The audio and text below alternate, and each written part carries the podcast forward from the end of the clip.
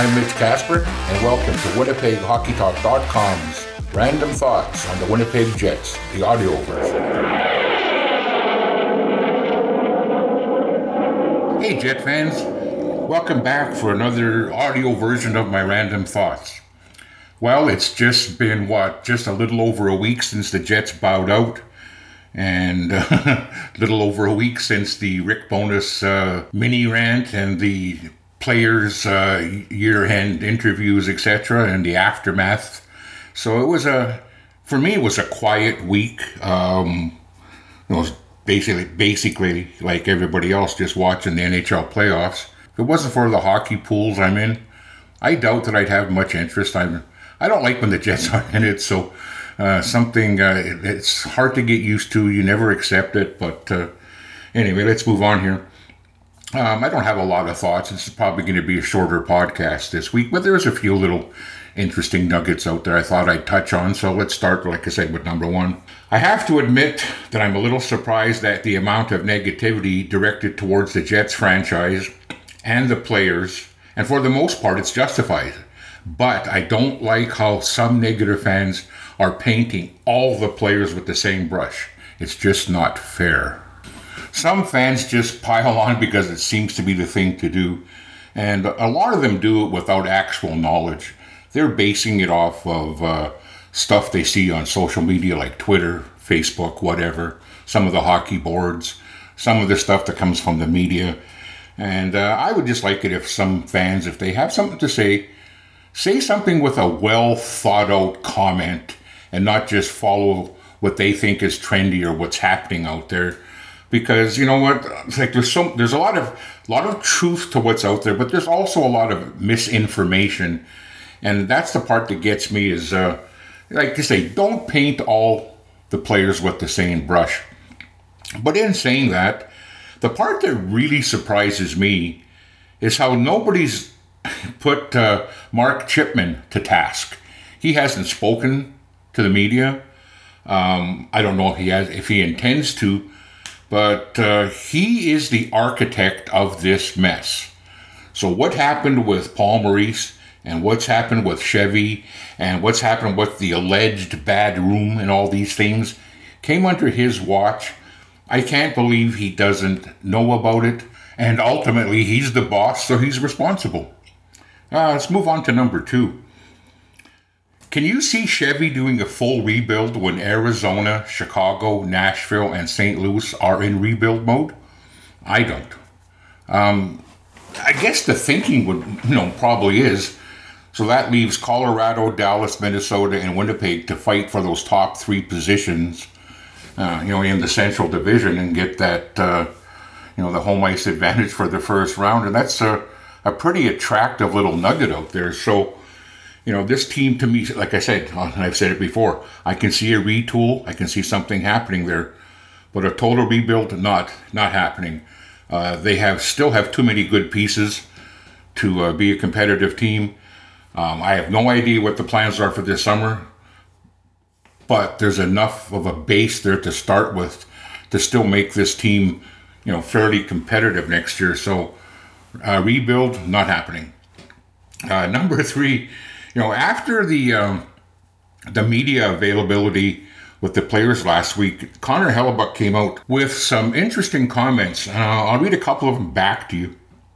When he was asked about his UFA status next summer, he said, That's hard to answer. It's a lot to think about.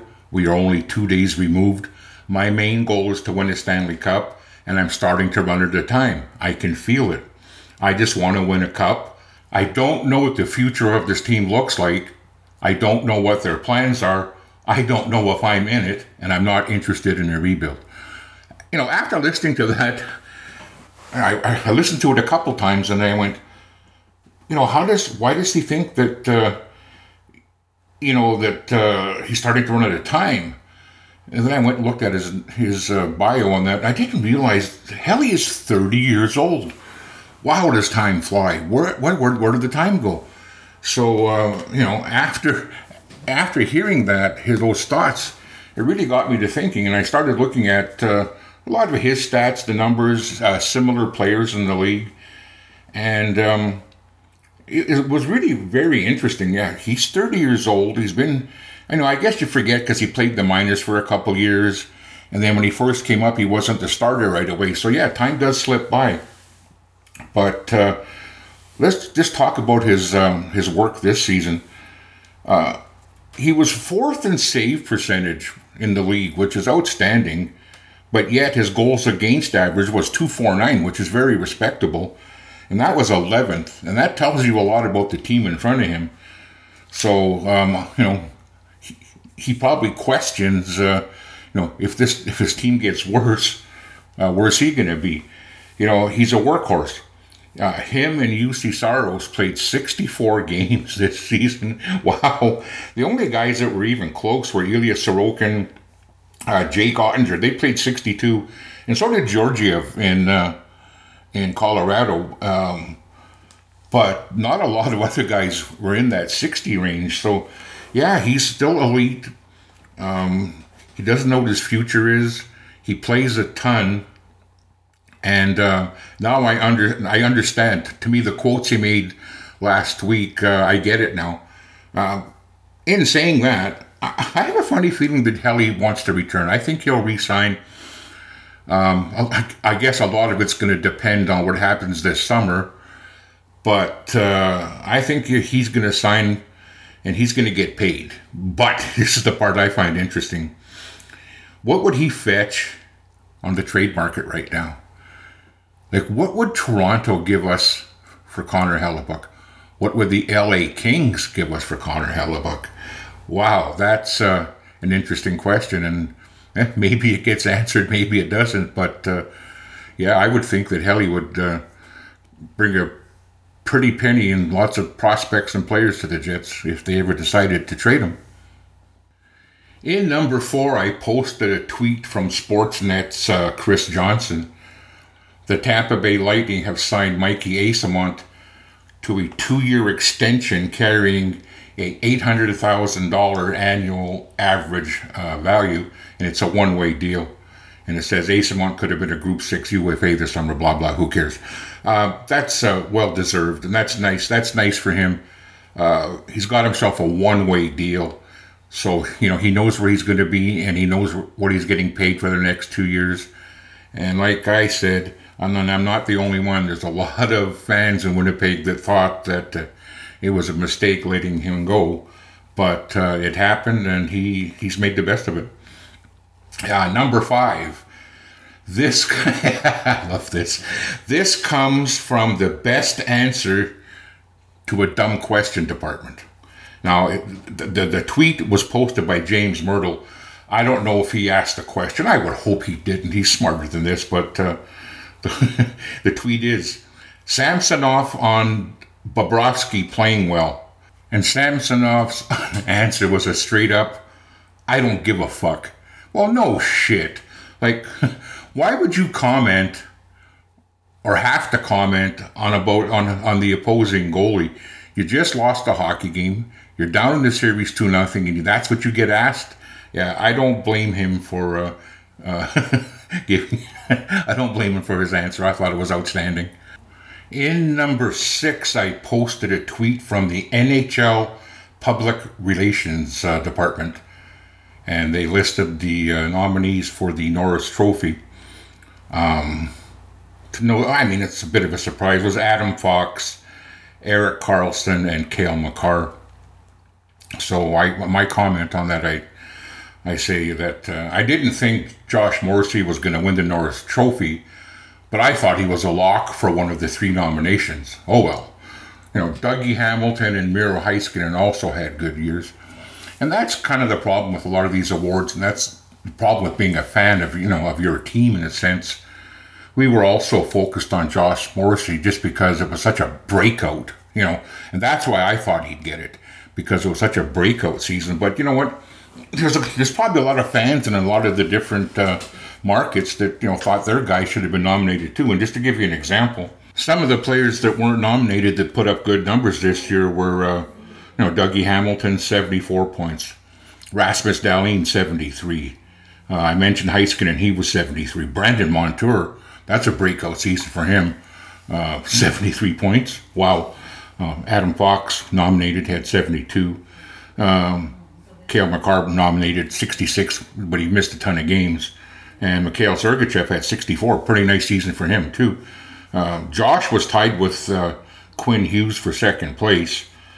Um, Quinn Hughes, 76 points. He didn't get nominated, nor should he. He's where defense goes to die. But the number one guy is Erik Karlsson. Like, he put up 101 points on a non playoff team. You know, not a great team. So, uh, like, he was. He was their whole offense. He was outstanding, and uh, he should win it. If he doesn't, there should be a recount. But uh, yeah, congrats to him. Uh, outstanding season. Moving on to number seven. The Winnipeg Ice surprisingly swept the Saskatoon Blades in four straight to win the Eastern Conference final. And they will play the winner of the Seattle Kamloops series uh, for the WHL championship. Um, I was a little shocked, to be honest. Uh, Saskatoon's a pretty good team, and I always thought that the Ice would beat them, but to beat them in four straight was uh, outstanding. And now they get to rest a little bit and get ready for the for the next series. Um, uh, the series actually starts uh, this Friday and Saturday in Winnipeg. Uh, seven o'clock on Friday, six o'clock on Saturday, and the uh, other the rest of the series will be announced at a later date. But uh, yeah, the ice are looking good. Um, good for them. Let's move on to number eight. This is from the. Uh, some good news on the prospect front. Uh, we've talked about him before. Domenic DiVincentiis. He was named the OHL Goalie of the Year. You know, he set new records uh, with the North Bay Battalion uh, in wins, 36 goals against, average 233, and a 919 save percentage. Uh, in junior hockey is very, very good. He also tied for the most shutouts in the league. Not bad for a seventh rounder. So if we were wondering who's going to be replacing Helly in the future, hey, could be Domenic, maybe two, three, four years. Um, nice to see uh, something good happening with some of our draft picks, but uh, yeah, he uh, have, he's having an outstanding season, and North Bay is still alive. I believe they lead their series three games to two.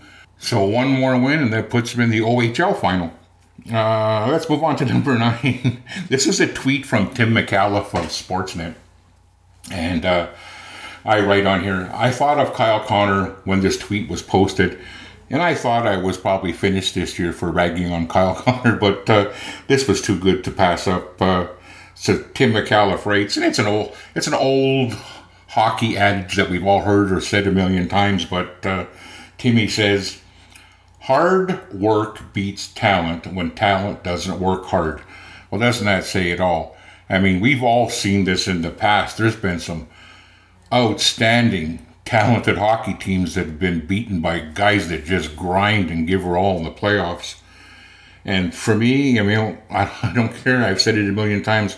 I'll take I'll take a hard grinding 25 goal scorer over a 40 goal pretty boy any day. Um, it's just been proven year after year after year. I don't think Kyle Connor's that guy. I don't think it's ever in his DNA to play that way. Uh, he'd have to be a 70 goal scorer to get away with the way his style of defense and play is. So, yeah, sorry, Kyle. I, I didn't mean to, to pile on, what I just did. Um, number 10 is, I'm going to end wrap it up here with just a few odds and ends that uh, came up this last week or so. I just I hate Vegas, and I, I actually say here that you know the Jets could have done the world a favor by eliminating Vegas, so hockey fans didn't have to look at those fugly uniforms on TV. Fuck, are those uniforms ugly? Uh, I can't stand looking it. Looks like fucking baby puke yellow. But uh, you know that with how much I hate them makes me even hate them more. Um, on another note, Dylan Samberg's. Uh, going to the World Hockey Championships uh, and representing Team USA. Nice for him. And uh, Nino Niederreiter will be representing uh, Team Switzerland in the World Championships as well. Um, uh, surprised more Jets didn't go. They had a lot of good players that could have played for a lot of different teams. Uh, you know, I'm surprised that. Uh, I mean, I would like to know if, who was invited and what their reasons were for no, not going. I mean, we know that Mark Scheifele and uh, Josh Morrissey uh, could have gone, but they're injured. Adam Lowry and Pierre Luc Dubois went last year, and they both were excellent. They played very well together, but uh, obviously they weren't named or they're not going. Uh, you look to the U.S. team. Um, I don't know why Connor Hellebuyck would have passed, or uh, same thing with Kyle Connor. You know, he could have used he could have used uh, some extra hockey, and, and to be honest, Kyle Connor on that big ice would be uh, a pretty good player, but uh, he's not he's not going or hasn't been asked either. So uh, interesting, just inter- interesting to see who goes and who doesn't go. But in, in, saying that, it was like I say, short podcast today, not a lot to talk about. Just wanted to say a few things and put a few thoughts out there. But uh, like I say uh, a million times, uh, if you like the podcast, you know what you could do is uh, maybe subscribe to it, uh, hit a like button or something. Um, if you subscribe to it, I think it'll it'll automatically pop up for you when uh, when it's ready. Um, you can you know find our podcast at the home uh, winnipeghockeytalk.com. You can find it at Podomatic. You can find it at Google, Amazon, Spotify, Weezer. There's a whole bunch of them. But uh, whatever your you know favorite podcast format is, uh, we should be there. Tell your friends about us. And once again, I want to thank you all for taking time to listen. We'll be back next week. I don't know what the topics are going to be, topics are going to be. You know, if there's something you want to hear or have me uh, reference or talk about, you know, shoot me a shoot me a text or a DM in Twitter or uh, even in the comments section of the podcast. I can we can I can definitely answer some questions or whip something up. But uh, till uh, until next week, I'll, I'll say goodbye and uh, enjoy the playoffs.